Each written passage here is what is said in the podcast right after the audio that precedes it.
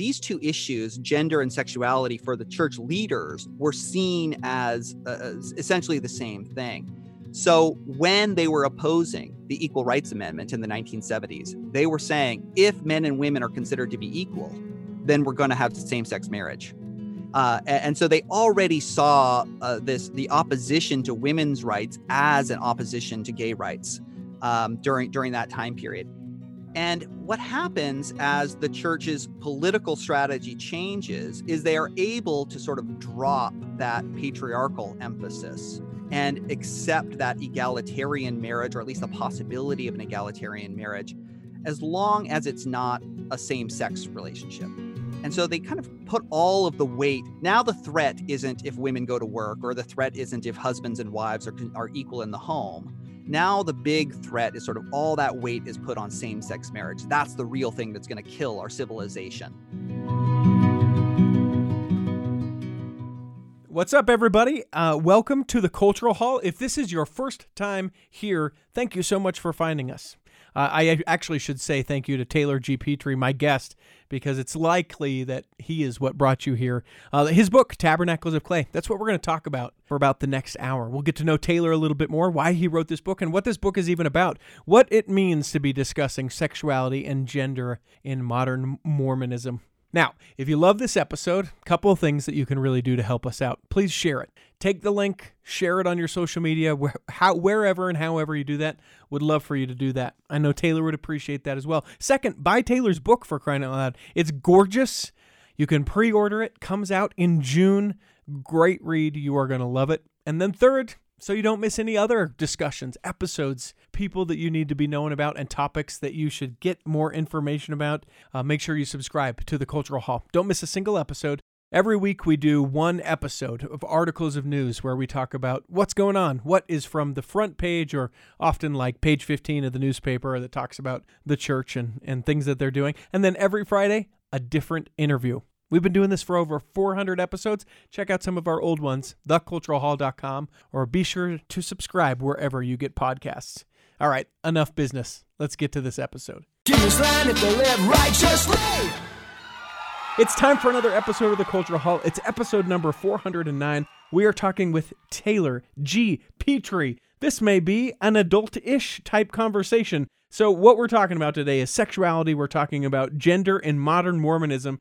Uh, Professor Petrey, as he's known on Twitter, has written this book. It's called Tabernacles of Clay. Comes out the 15th of June. Excited to be able to be one of the first uh, folks that get to even ask him about this book. How did this whole thing come about? Did he send an email to contact at theculturalhall.com? No. Was he a part of one of our Facebook groups and said, hey, you guys should interview me? No, not that either. A shout out to Calvin J. Burke, a previous episode of the Cultural Hall, who got an early edition of this book and said, you guys, you guys absolutely have to check this out. That's all it took for me. Taylor Petrey, thank you so much for stepping into the Cultural Hall with us. I'm really happy to be here. Thank you. Why Tabernacles of Clay? Why'd you call it that? Well, good question. I pitched it around to a bunch of friends and they seemed to like it. But it's it's meant to it's meant to suggest one of the main theses of the book is uh, that um, sexuality and gender are believed to be malleable okay. for much of the church's history. So that's that clay aspect tabernacles of clay is actually a scriptural phrase from second corinthians chapter 5 uh, to describe the body. And of course tabernacles is a great mormon word too right? So i tried to bring all those things together but really to, to to to focus on one of the main theses of the book that the church has not taught that gender is eternal but rather that gender is fluid and malleable in much of its uh, even modern history. And the artwork uh, is a gorgeous picture of the salt lake temple we see the kind of the reflecting pond. The temple itself is is the temple as we know it, but the reflection is a rainbow colored, which we obviously associate with pride and, and everything that goes with that. How did that come about? That's the brilliant artwork of the UNC cover designers. Uh, so I'll, I'll leave that to them. I, I think that what it indicates is that um, there is a way in looking at LDS church history that is this is a, charged word and I use it uh, uh, lightly in this context, but that is a little queer. Uh-huh. Okay. Uh-huh. And, and what do we mean by that? Well, there's a whole theory. And again, it's a charged word, and, and the book explains this a little bit if you want to get into it. Um, there's a whole history of scholarship on gender and sexuality that emphasize fluidity of, of gender, fluidity of sexuality as the sort of true nature of what gender and sex are. Hmm.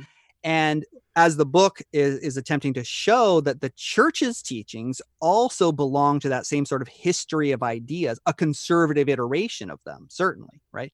But belongs to a sort of shared ideas about fluidity and gender and sexuality, that there's a kind of mirror or funhouse mirror version of Mormon history that is uh, a, a, little bit funnier uh, uh, than than people might think. That we've always taught the same thing, but I say uh, actually we've changed a lot. So that's that's I think some of the symbolism that the press was trying to go for. So uh, who are you? Who's this? Who's this Taylor Petrey from Kalamazoo College? So I'm a professor of religion here, and uh, I uh, am a Latter day Saint. I've been thinking about uh, uh, the intersection of gender and religion for most of my career. Um, but it really kind of uh, came crashing down for me in uh, the mid 2000s during the Prop 8 debates in California. I was living in Massachusetts at the time, but couldn't stop thinking about what I was studying in early Christianity, which was my primary field in uh, gender and sexuality in early Christianity, how that affected how I thought about uh, Mormonism in, in the modern world. And uh, it just kind of couldn't ever really get away from it. I kept coming back to it. I, I still work in, in early Christianity and still write in that field, but kept thinking, you know, somebody needs to actually tell this history that really hadn't been told before. In in my my opinion, in a sophisticated way about how the church had thought about these issues, even over the last 50, 60 years. And I, that's the area that I focus on. Everybody knows the story that we used to practice polygamy and now we don't right mm-hmm. but uh, nobody really knows what's happened in the in the meantime and how much the church has changed on this topic even just in the last as i say several decades and so that was the story that i wanted to tell so what was it about prop 8 that made you just keep coming back to it because i had sort of a unique experience as well we hadn't been uh, taught very much about it here in the state of Utah. If you were kind of aware, uh, you you would know that hey, this proposition is going up in California. It's essentially trying to stop the uh, ability for um, homosexual marriage, and that the church was being involved.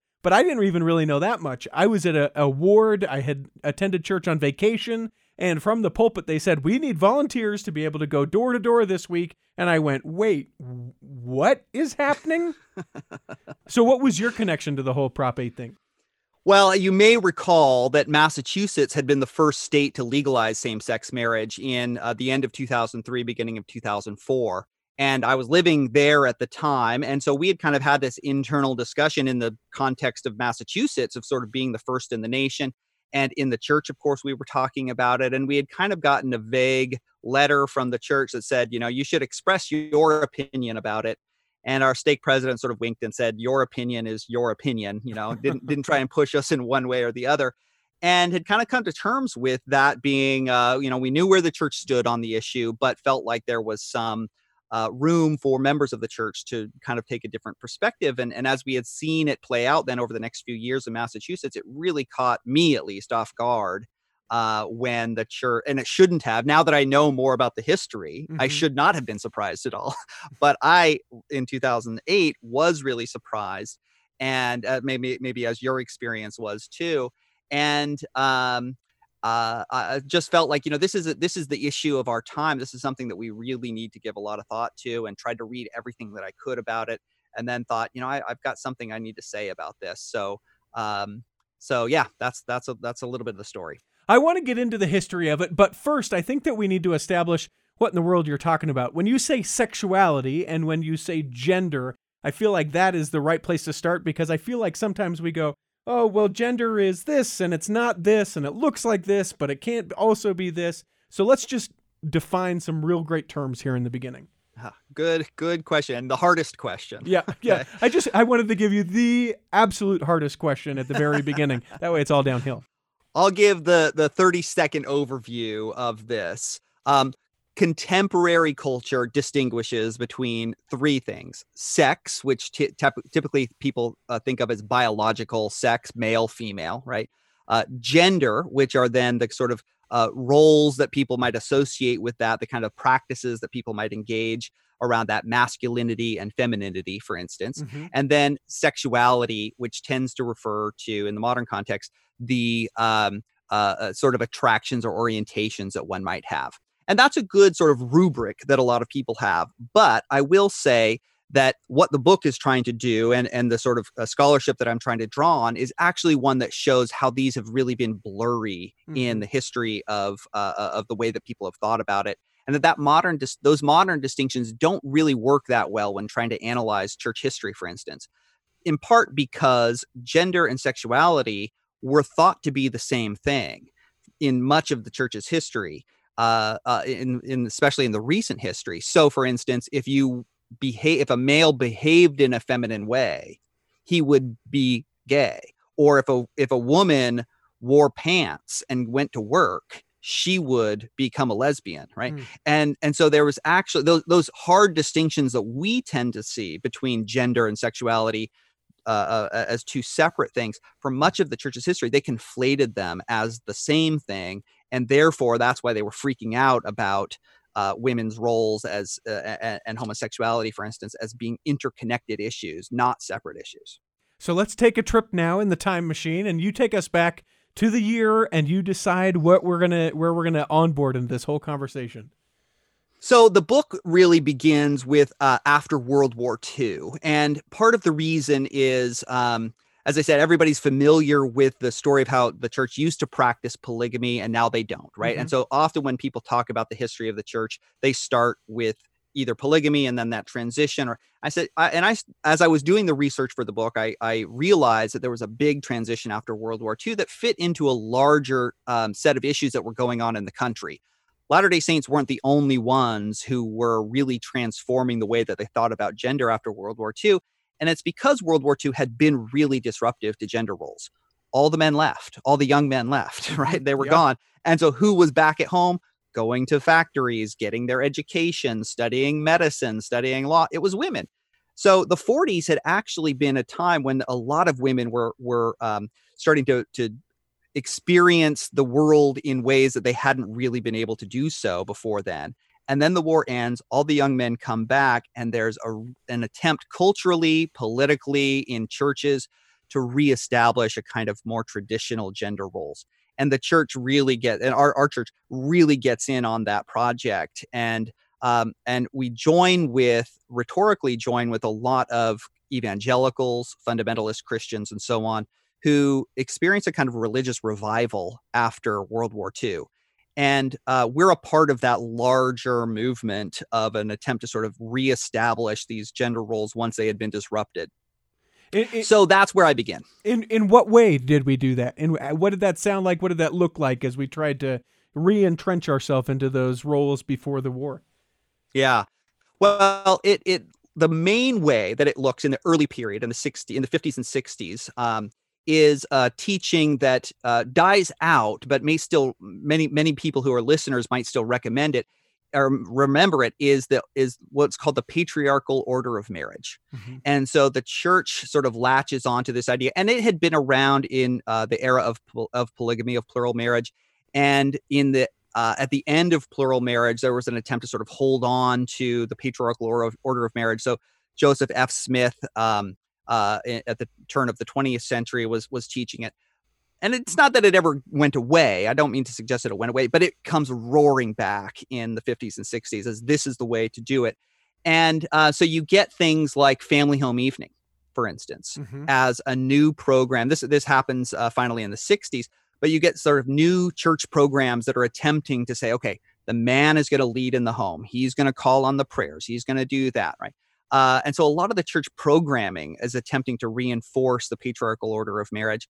And the church really reorganizes itself completely during this time period. You see the beginnings of what's called the correlation program, mm-hmm. which, which, for people who don't know, yeah, which is an it's it's an attempt to sort of centralize all of the church budgets, church authority, uh, decision making into the 12 apostles and and the uh, and the first presidency whereas before the relief society was basically a kind of semi-independent organization uh, the young women's association the young men's organization they had all been they had done their own fundraising had their own publications they were pretty independent and the correlation movement attempts to bring all of those together and that's under a sort of explicitly, these are the terms that they're using a patriarchal model hmm. here, where they're going to reinstitute these sort of hierarchy, gender hierarchies.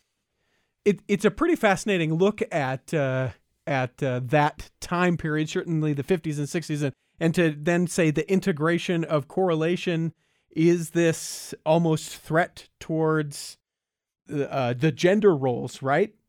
A, a very uh, a very harsh reaction, perhaps.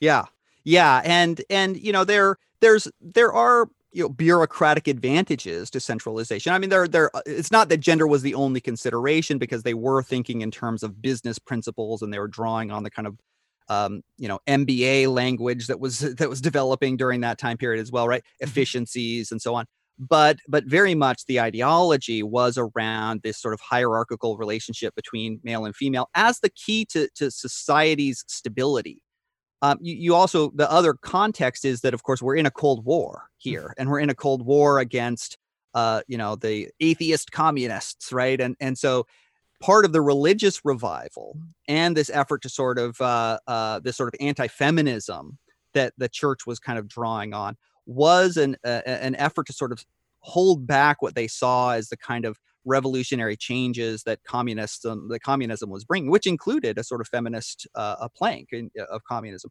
They said we're not that, and so there was a rejection of a lot of those things to sort of guard the national security by bringing stability in the home. You know, and so they're very much connecting uh, a, a sort of American security to to a certain kind of family ideology too. But but if we follow this through the history, then the 50s and 60s we try and really clench and bring that back, and then what do we get in the 70s but a massive sexual revolution? Yeah. so yeah, and and they respond to, and that, that of course happens at the end of the '60s as well, right? Uh-huh. But the '70s was a pretty progressive time. Uh, you know, we we tend to, at least you know, my naive younger self tended to think of a sort of we're always the most liberal now as we ever have been. And actually, the 70s was much more open and progressive even than we are today. Mm. Um, and so, anyway, so yeah, you're exactly right. Then the 70s brings the Equal Rights Amendment to the front door of the church, and the church transforms the kind of po- preaching that they had been doing on the family into a political project as well. Mm. And that's again joining with other conservative groups. The religious right emerges in this time period in part out of the uh, the ERA, uh, the Equal Rights Amendment, um, and uh, and so the churches uh, kind of takes this double effort here to be both. Uh, a, a, preaching organization internal to its membership mm-hmm. and also an outwardly faced political organization that's trying to transform the world too. And, well, and then you know you look at those that are in leadership over the church in the 70s and then into the early 80s, and very conservative uh, presidents, prophets of the church as well.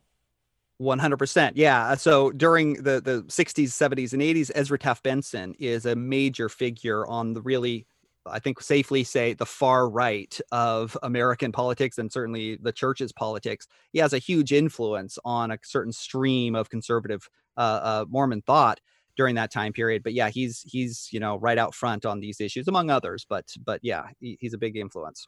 And and then we sort of travel into the 80s and 90s, and I know that we're going to come back and pick up pieces, but I think just sort of laying the the groundwork for all this. 80s and 90s, I remember oh probably in the late 80s. Uh, mom and dad having a, a fairly, shall we say, lively discussion as one of the prophets talks about how the mother's place is in the home, right? We start to give these very definitive, although they had been given previously, this this restatement of this is what men do, this is what women do, even into the early early 90s. The, this is a this I remember this from my youth as well. this was a huge talk. This was Ezra Taft Benson's "To the Mothers of Zion" in 1987, mm-hmm. and it was a reaffirmation, as you said, of this patriarchal order of marriage and this patriarchal theory. And, and it, he explicitly tells women to quit their jobs, and many did. Yeah. Uh, and, and, to come home, he says, "Come home. You've got to quit your jobs. You've got to come home. You, your, your husbands need you." And he lists out the things to make the beds, to you know.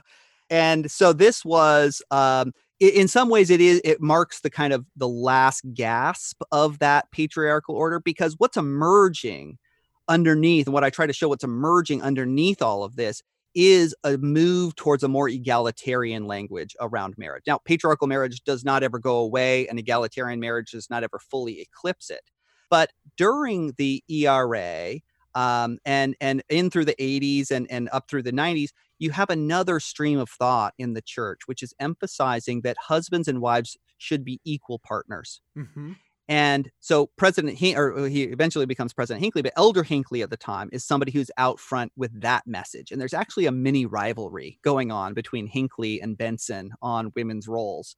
Um, when Hinckley becomes president of the church, he really goes after this issue and really tries to reset the table to say egalitarian relationships are the ideals. And this kind of comes through in the proclamation on the family, mm-hmm. where you have this double language of uh, patriarchal marriage and egalitarian marriage side by side. Husbands will preside, and also husbands and wives are equal partners. So we see that like the, the document sort of captures the tension that the church is working on between these two two competing ideologies of marriage.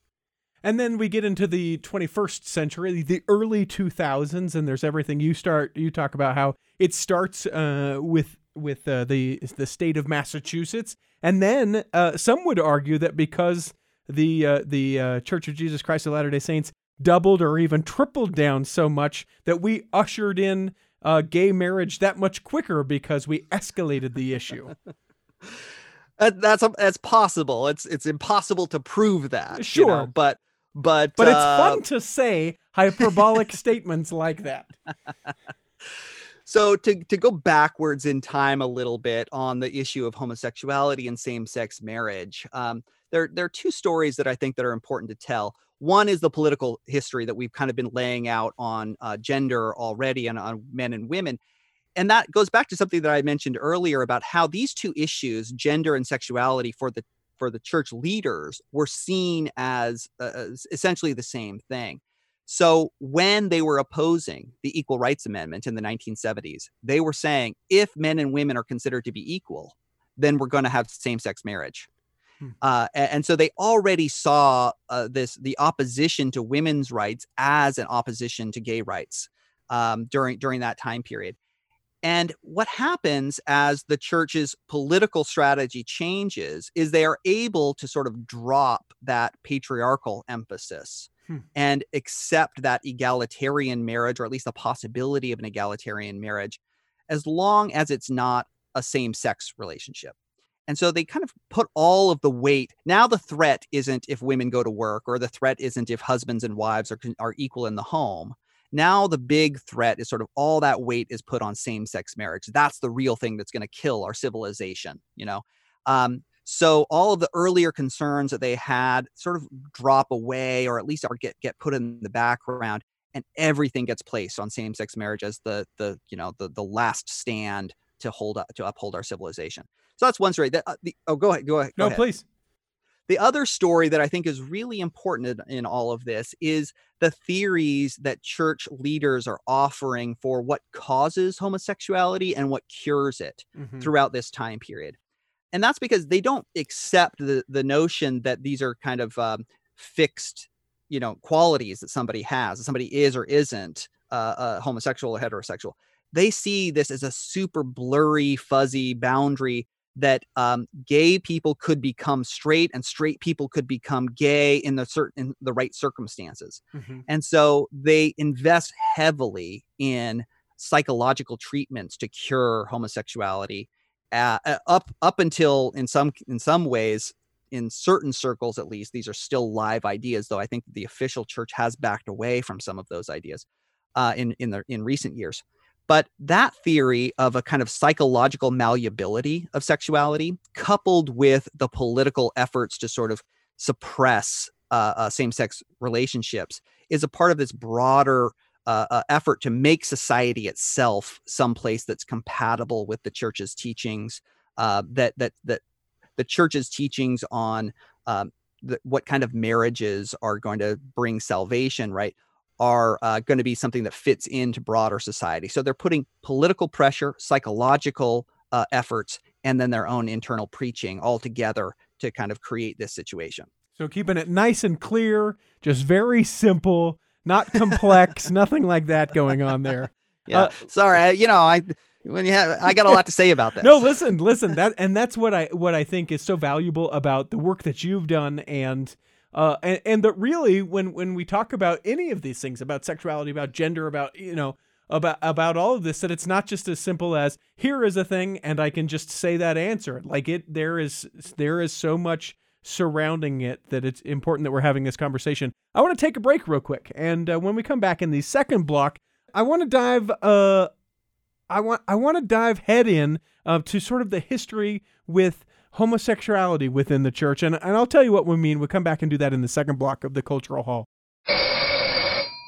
Hey, it's me, Richie T. I found myself with a little bit more time on my hands, and maybe you're finding yourself in that same position.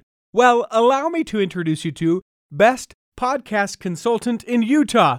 I don't have the domain. And, and really, I can do this wherever because I'm doing most of the classes virtually. But if you would like to reach out to me, uh, probably the simplest way is if you just do contact at theculturalhall.com, or you can find me online, richietstedman.com. You can check that out. I would love to help you if you are already established in podcast or you're thinking, you know what, I've got this downtime. It's a passion project. I've always wanted to do it you can reach out to me. You can do contact at theculturalhall.com or find me on any social media at Richie T. Stedman. Imagine running a small business today. It's challenging. Imaging and internet presence is an absolute must. Even with that, you're still a small star in a bright cyber universe. Now, imagine you have someone who understands how to get your site designed for your talents and then easily searched by potential clients. Imagine Lennon Design. Whether it's strictly a website or a whole package of logo creation, advertising media, and promotional materials, Lennon Design is your partner in business. They'll test the boundaries of their imagination to create something unique for you. When you need creative, affordable design, let it be Lennon Design. Call 801 699 3022 or visit LennonDesign.com. Time now for the second block of the Cultural Hall. If you like this episode, and I know you do, uh, please, please, please, please feel empowered to go to wherever you're getting this episode and leave us a review. You can say, Taylor Petrey is the best interview ever that you've had in the Cultural Hall, and I would love to see those comments uh, wherever you're at. You can even just do the stars. If you're like, man, I'm too lazy, I don't want to put in the comments, I just want to do the star review, we would love to see that you like this episode because we know that you do. Take a second and do that. I know you got plenty of time. You're quarantined, so take the time. Taylor, uh, how early within the church are you aware of that this idea of homosexuality and homosexuality within the church started to be brought to light?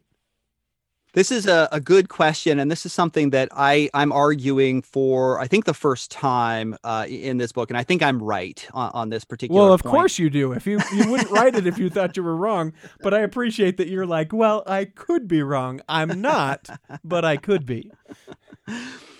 different people date this to different time periods, and it depends on what you mean. And and let me explain w- what I mean. Um, the church has always prohibited uh, same sex relationships in some form or another. Uh, other historical researchers have shown that uh, they were not taken as seriously. They were considered much less serious, for instance, than opposite sex sexual relationships in various times in our history. What do you mean? And, Explain that to me because I'm not sure I get what you're speaking. So around. if uh, if two boys were you know caught uh, uh, in the you know behind the barn fiddling around or uh-huh. something like that, right? Uh-huh. They, they might get tattled on, they might not. It might not necessarily be, you know, something that they'd get in trouble for with their church leaders, uh-huh. maybe a stern talking to or something like that, you know. Um, whereas if it was a boy and a girl, they might it would be much more serious at huh. earlier periods in the church's history. Okay, right? okay. And one example that that illustrates this is actually happens in the 1940s. It's a it's a it's a story that I tell. Um, there was uh, the the patriarch of the church. This office doesn't really exist in the same way that it that it did anymore. We used to have a patriarch of the church. Uh, it was Joseph F. Smith, not the same Joseph F. Smith as all the other Joseph F. Smith. Yeah, we're riddled. We're riddled with Joseph F. Smiths. yeah.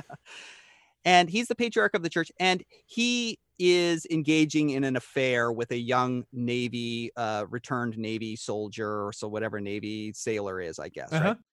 And the, the young man's father brings this to the attention of the church leaders. Um, and uh, they they kind of exile him to Hawaii, to Joseph F. Smith to Hawaii. They don't quite, you know, They definitely don't excommunicate him. They don't kick him out. They sort of sweep it under the rug a little bit and say, "Go off and spend your days in Hawaii, and you know, and try to take care of yourself." Uh-huh. In contrast, uh, just a couple of years later, one of the apostles uh, is uh, caught having an affair with a woman, and they bust down the door, you know, catch him in bed, and then they publish it in the in the Salt Lake Tribune the next day. Apostle, you know, caught in adultery, and make it a big deal, and they excommunicate him. Right? Wow. And so you see the ways in which same-sex relationships were not approved, but not necessarily taken as seriously as as uh, as heterosexual relationships, right? And I, am being a little bit sloppy on this term, but but what I'm what I'm trying to get to is to say that um, church leaders used to think about uh, sins that they called sodomy or the crime against nature or something like that. But when they first talk about homosexuality, that's not until the 1950s. And so um, what they're what they're starting to do is change the way that they start to think about these acts as oh these aren't just like some furtive things that somebody's trying to get away with something they start to think oh this is actually evidence of a deep sickness that somebody has mm. right and they they adopt a kind of medical or psychological approach to thinking about same-sex relationships and same-sex intimacy as um, that that it tells some deeper story about who you are and that you're you know internally troubled in some way. Whereas before they just thought oh you know well you know boys will be boys or whatever right? Mm-hmm. uh, uh, opportunism or something is, is would maybe be the explanation for it. But now they start to think of it in a totally different set of terms. And once they start thinking of it as homosexuality as this new psychological category they that completely changes how they think and they think oh we've got to cure these people. We've got to develop programs. We've got to develop retreats for them. We've got to have them make sure that they're checking in with their bishops every day you know? All of this new kinds of apparatus around around curing homosexuality. So homosexuality i argue isn't invented in the church until the 1950s uh, as a new way of thinking about this. How is that with uh, comparison to society at large it's happening at the exact same time. So uh, we get the beginnings of a psychological and medical approach to homosexuality at the end of the 1800s and beginning of the 20th century. So the famous examples, of course, Freud and, and others, right, who are starting to think and talk about this stuff. That's it's kind of a small conversation there, and it brings its it, it kind of shows up in the popular culture in the 1920s in the United States, right? Mm-hmm. But the big thing that sort of blows everybody's mind is Alfred Kinsey, the Kinsey Report. Do, uh, are you familiar with this at all? I can explain it if it's uh, not. The Kinsey, I, am assuming it's very similar to the Kinsey scale. This is where the Kinsey scale okay. comes okay. from. Yeah. So Alfred Kinsey is a sexologist. He's a researcher out of the University of Indiana, and he publishes a book in 1947, so just after uh, the World War II, where he interviews all of these men uh, on uh, their sexual practices. And it turns out something like one out of every three of adult men had engaged in some kind of same sex sexual exchange as adults. And he says, this is a common, normal thing. Everybody's doing this, you know? Hmm. And, uh, and, and so, and then he develops the Kinsey scale, right? He's like, there, you know, most of the people that are in this are, are, you know, in the middle there, right? Uh, uh, one, two, three, four, five is the rate of their homosexual versus heterosexual attractions, right? See, but he says this is totally normal. Churches freak out, right? and our church is among those. And so all of a sudden in the 1950s, churches start talking about this and a, lot. Um, and so uh, we're, we're right in line with what other churches are doing as well. Again, there's some in the 1920s. You see some like East Coast churches that are sort of starting to think a little bit about this uh, because they're more connected to these broader uh, intellectual conversations that are happening around this but we're right in line with all the conservative churches at least that that come on after world war ii to think about homosexuality in these new psychological terms. And this is where we start to develop like you mentioned these really just uh, extreme and uh, often very uh, like physically harmful sort of treatments right? Electroshock therapy or am i jumping the gun? Is that not for a few years later? Well that's not for a, a, a few years later but but in the 1950s, psychologists are doing all of that mm. stuff. So psychology, and they're they're uh, developing um, these psychological theories called behavioralism. And behavioralism is the idea that you can, you know, it's the ring the bell and the dog salivates kind of a thing, right? Mm-hmm. And they're like, we can do this for humans too. We can train uh, our minds to desire or not desire certain things. We can salivate on on command, just like dogs could, right? Mm-hmm. And so uh, the behavioralist psychology is really in vogue during the time period. It's kind of fallen out of fashion a lot since then. But there was this optimism of, oh, we can shape and change human beings. And church leader, LDS church leaders love this because it fits right into their idea of, aha, this infinite potential and change and progress and so on. And so, uh, but so yeah, we get deeply embedded really over the course of the, just to be a little bit more precise, the the end of the 1960s and the beginnings of the 1970s is when you start to see the church really take on psychological practices as a way of treating this. Um, they had cycle they had already developed psychological theories before that and i can get into more of the the differences in all of this but once they start saying oh we actually need to hire professional therapists and fund professional therapists through lds family services or lds social services that doesn't start until the 1970s so you get a, a little bit of a lag with the sort of professionalization of treatment of homosexuality but uh, but yeah, they're they're working on the the seeds of that go back to the 1950s and 60s. When do we first hear about uh, homosexuality over the pulpit? Well, the first reference is in I think I want to say it's 1952 or 1953 in a Relief Society meeting, mm-hmm. um, a General Relief Society meeting, um, but it's Kimball, and that was by J. Reuben Clark. Kimball is as the in first President Spencer W. Kimball. Yes, okay. thank you so okay. much. Spencer W. Kimball, not President Elder at the time, yeah. Uh-huh. But he had been tasked with uh, coming up with a solution to this. And, and he just goes whole uh, hog in, into this. And, and um, his own career and trajectory is really interesting to follow on all of this.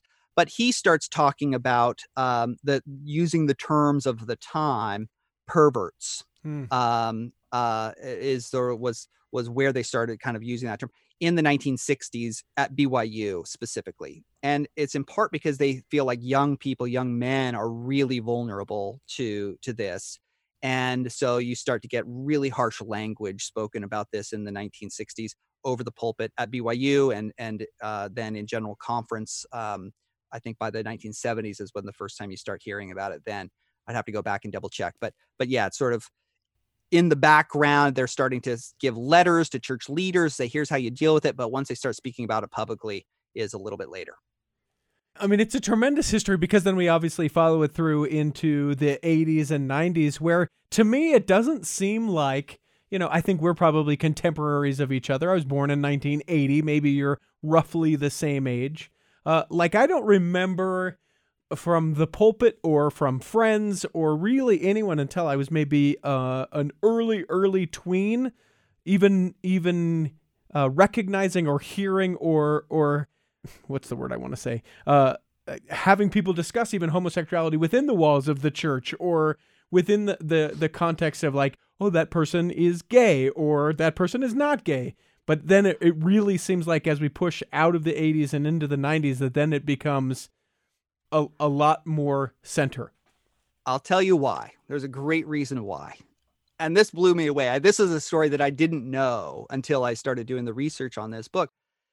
In the 1950s, 60s, and 70s, church leaders used the term, as, I, as we said, perverts, right? They used the psychological terms homosexual. Uh-huh.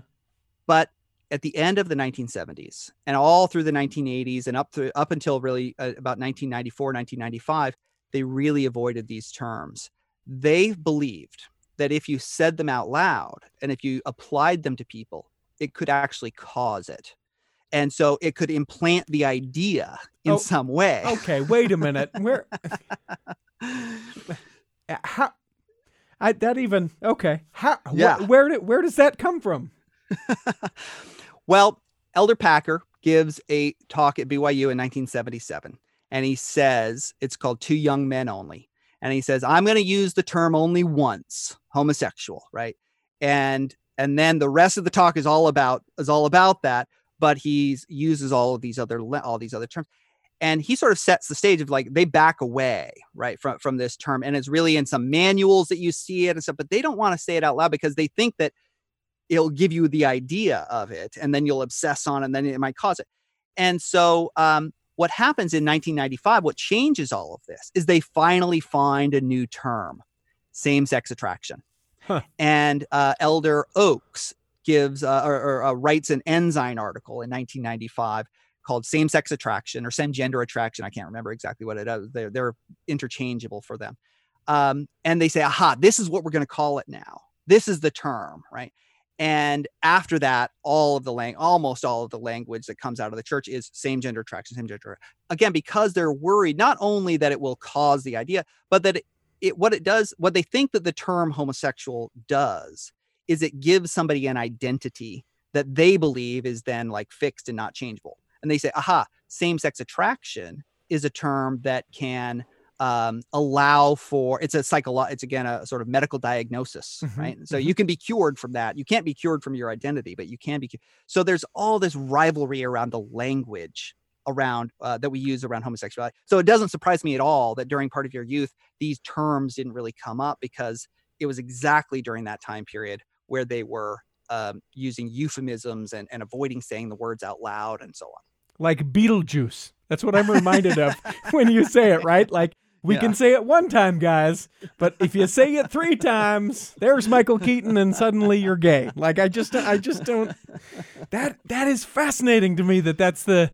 But but even further, as you were talking and and thinking about that, I I think of the um the parallels to just sexuality, right? If we talk about heterosexual like premarital sex, if we talk about it then we're gonna do it and and yeah. And and that's proven time and time again that that's just not how that works i'm sure you remember the bishops uh the one the annual bishops um morality interview or uh, lessons or something like that at least where i grew up you know mm-hmm. we had the and yeah there was always this anxiety around them it's like oh you're gonna give all these people these ideas you know it's yeah. like oh well if if uh, front ru- if back rubs in the front room lead to front rubs in the back room or whatever it is you know these right all of a sudden you're like, oh, that's how it works. Oh, oh, oh.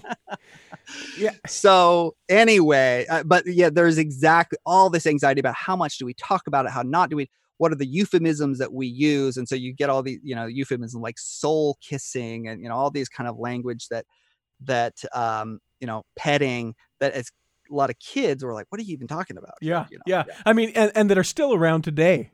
Like yeah. when you talk about uh, like uh, like petting, and I've heard sparking, and I've heard you uh-huh. know m- monkey bites and all these things, and I'm just like, what? Even if we could just call these in terms that people would understand, maybe we could have a better conversation about all this. Um, this is fascinating. I want to take another break. Uh, uh when we come back, I want to talk about uh, obviously since you kind of study the history, and then obviously we haven't reached what today is, there's got to be some sort of uh, transcendence into where we are now. I would hope that you will be willing to speculate on the future, and uh, and uh, we'll wrap this sucker out. We'll come back and do this in the third block of the Cultural Hall. Hey, this is Dan, the laptop man from PC Laptops. I know we're going through a lot right now. Many states are quarantining people to their homes so that they have to work remotely. One of the things that's really important is to have a computer that's functioning correctly. One with a good webcam, one that's fast so you can be productive, one that has a good quality screen because you're going to be on this all day remotely. Computer supply has been strained because manufacturing has almost stopped. At PC Laptops, we've secured a limited quantity of laptop and desktop computers that are backed with a lifetime service guarantee. They're available for you right now in limited quantity. The great thing about PC Laptops is this once you buy your new computer, if you have any problems or questions, we're here to take care of you. Also, to make it really easy right now, we've arranged with some banks to offer 12 month special financing. Get into PC Laptops right now because at PC Laptops, we're here for you and we're in this together. PCLaptops.com.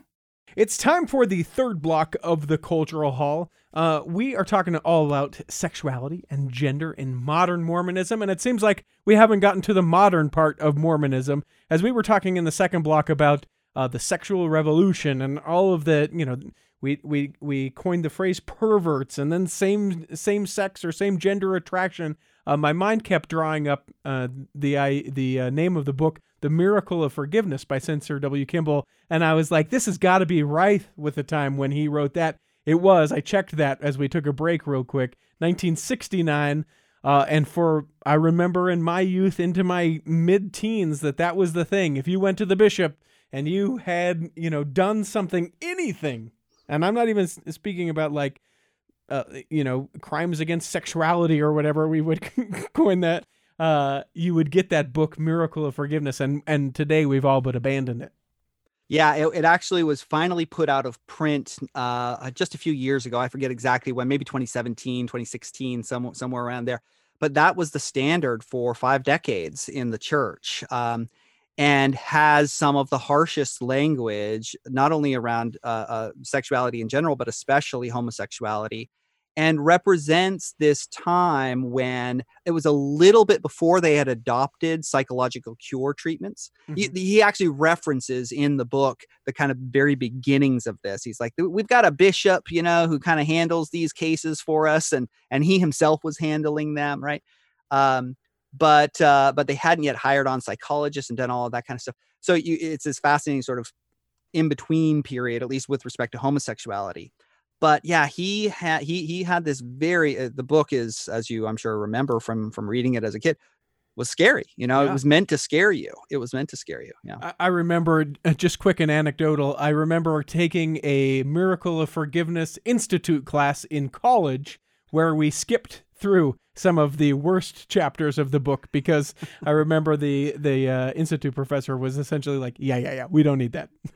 you don't you don't need to feel bad about yourself." Or actually, maybe we started at the end, like the hopeful part, before we dove into the "you're the worst human being in the creation of ever" uh, that, that that some of the rest of the book did. So so um the book Tabernacles of Clay, as we move towards modern Mormonism you know i talk about how kind of mid 90s and you you mentioned it as well it's that same sex attraction same gender attraction. You no longer hear these claims that um you know the nature versus nurture. We sort of uh, abandon the idea that and it's crude in its uh, in its purport that you know it's adam and eve not adam and steve you know all of these just crude terrible things. And we move to this this era of well we don't really like it but we don't know until we're today. So what happens in in those early 2000s to complement Prop 8 that that bring us to where we are today?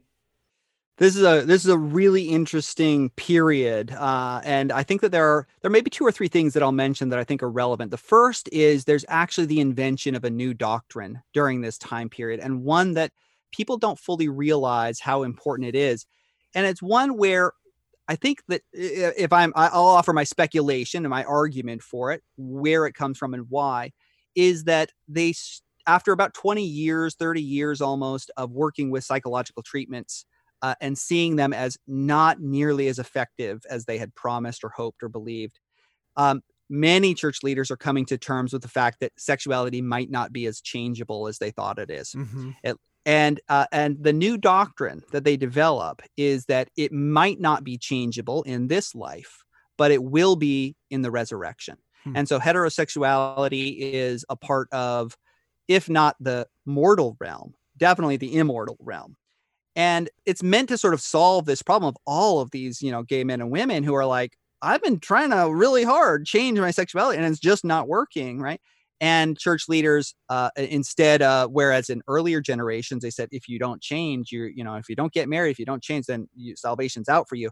They start to carve out this new opportunity for at least uh, uh gay and lesbian mormons who remain celibate mm-hmm. to become heterosexual in the next life. So there's a, that's one of the big uh, changes that i think happens.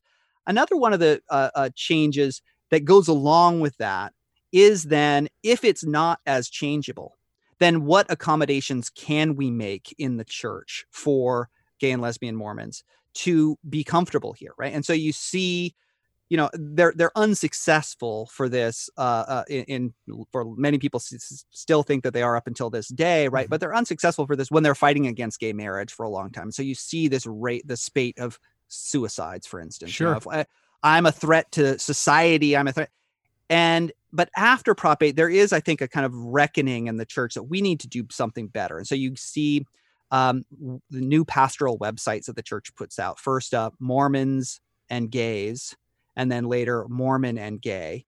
And these are attempting to have Latter day Saints tell their own story about how they sort of navigate their sexuality in the church. Right? So there is this kind of uh, efforts to be again successful or unsuccessful is you know a different judgment but there's our mm-hmm. efforts to be more open and inclusive uh, uh, there. So so those are some of the big changes that of course the church is still kind of in that moment here of what accommodations can or can't be made for gay and lesbian Mormons.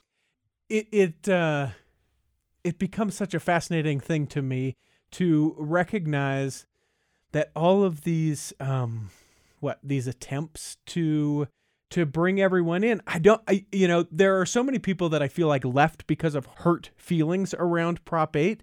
I, I've got to think that leadership of the church is like, guys, we are losing lots of people, and and and you know, in a way, I don't think that that threatens the church necessarily, but I think that where where you know we think of God as love, and we think of Christ, you know, said everyone when we when when we sort of split these hairs and say everyone but you or you have to be this particular way when you get to heaven so enjoy how you are now and you'll be changed in the eternities. Like it it it in its nature just becomes exclusive and difficult.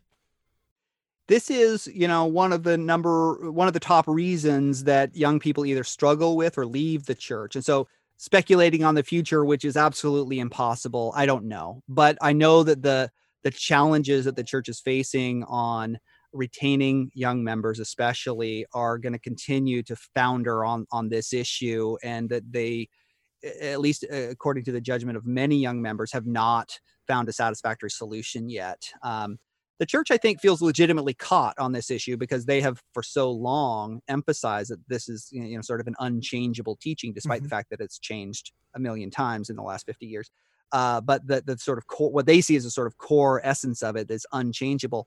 Uh, and so they kind of have painted themselves into a corner a little bit. I don't know what they're going to do, but right. uh, the issue isn't going away. and then certainly, if we compare, and that's by no means a comparison, but where a, a revelation can take something that we have said over and over and over is not going to happen, you know, a, a revelation like, for example, with the priesthood. I mean, that went from no to yes in a day, in a revelation. Um, so something like that. But yeah, have amazingly painted themselves in the corner. The other thing that I think is is really fascinating, and you'll have to forgive me. You probably noticed I was a little distracted. Uh, I couldn't remember the name of the book, um, but uh, that me that we may be one. Uh, D. Todd Christofferson's brother, Tom Christofferson, uh, wrote, and he is, uh, you know, he is a gay gentleman within the church and brother of an apostle. And I have to think that uh, Todd Christofferson or uh, Elder Christofferson, I should give him the respect that he deserves in that calling. Uh, I've got to think that he feels a little differently than maybe you know some of the rest of the brethren, or or maybe than the doctrine specifically of the church. I don't know to to speculate personally, and I don't know these guys, and and uh, you know I wish I did, right? Sure. but um, it's if it's not among this generation of church leaders, it may be a future generation that thinks differently, as we have seen sure. on patriarchal marriage versus egalitarian marriage, right? At, you know, even going back, and this is a, big part of the book too, is we used to teach about segregated, racially segregated marriage mm-hmm. for a mm-hmm. long time. Right. And uh, we actually still taught it even after the revelation on the priesthood in 1978. We still taught against se- segregated marriage, uh, or we still taught in favor of segregated marriage and now you never see that anymore you know uh-huh. or very very rarely maybe in in some circles uh uh still. But uh but but these are things that at every stage in those earlier periods church leaders said no we can never change that. We can never change that. And then they did right? And so uh what is possible what changes are possible uh you know they they've got to decide that they've got to figure that out. But the precedent certainly is for changing their teachings on gender and sexuality quite a bit, even in recent times. So, do you think that that uh, lends to the greater frustration?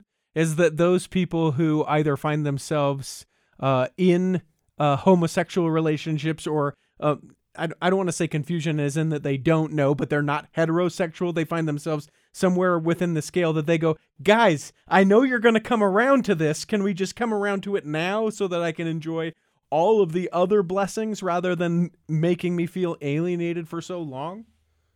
I think that that there's a huge amount of impatience on the part of a lot of people who who who find themselves in that situation. Absolutely understandable. Sure. Know?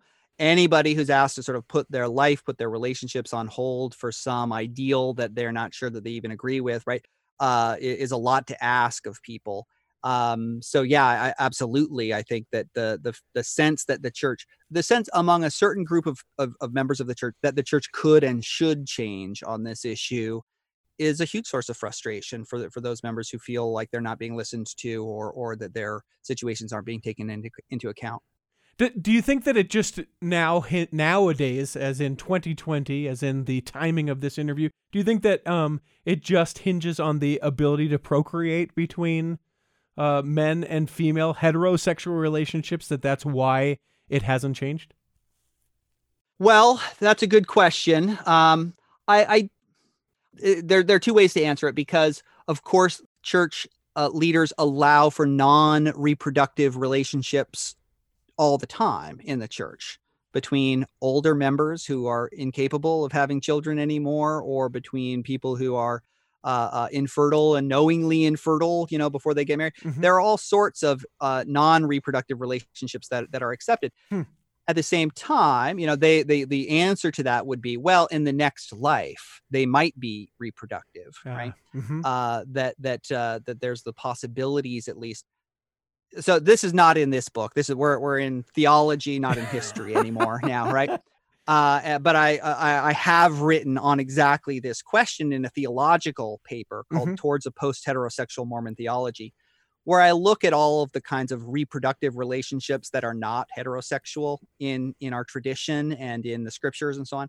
And there are a lot. There are a lot, you hmm. know. Um, so I, am not sure, and and I'm not sure that we want to really hang everything on post mortal reproductive life in a very biologically literalist way. Sure. Uh, you know, that's a lot, especially since you can't find the idea in the scriptures hardly right. anywhere. Right, right, you know, right. In very, very thin things in D&C 132 or about what everybody hangs that on.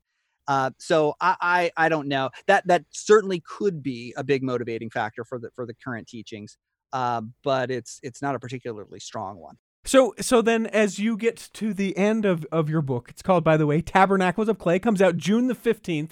And people, I recommend that you check this out. It's from the folks at uh, UNC Press. That's the University of North Carolina Press. Uh, they're in Chapel Hill. Make sure that you get it. Make sure that uh, you tell Taylor when you got it that you heard about it on the Cultural Hall. So do you just kind of go, that's our history, and well, the future we don't know? like, is it? I haven't had a chance to read to the end yet, but I, I, I just wonder if if the look at, at it is you know through the past until modern day, and then we just go, and it's a choose your own adventure.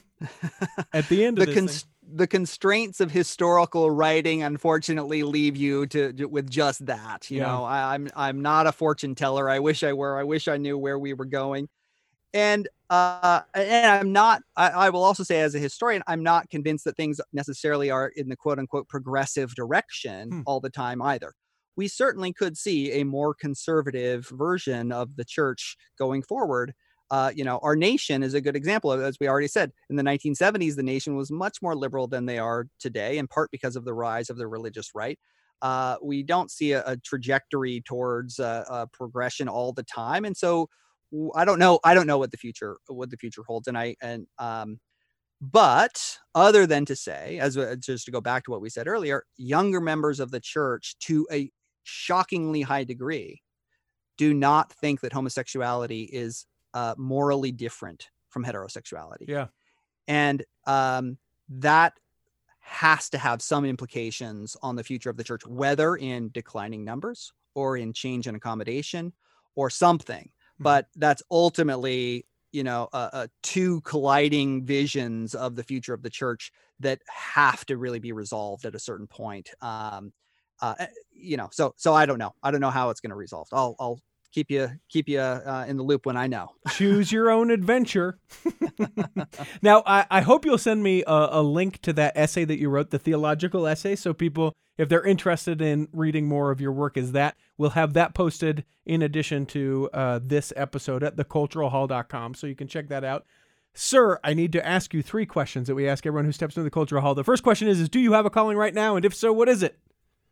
I'm a ministering brother right now. It's a long story, but we're out in quarantine, so I'm just that's all I'm doing right now. It's Good great. for you. If you could pick a calling for yourself, either one that exists or make one up, what would you pick?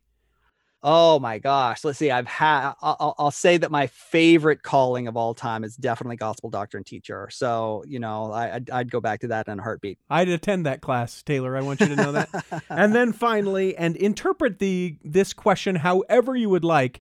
Uh, the question is, what is your favorite part of your faith?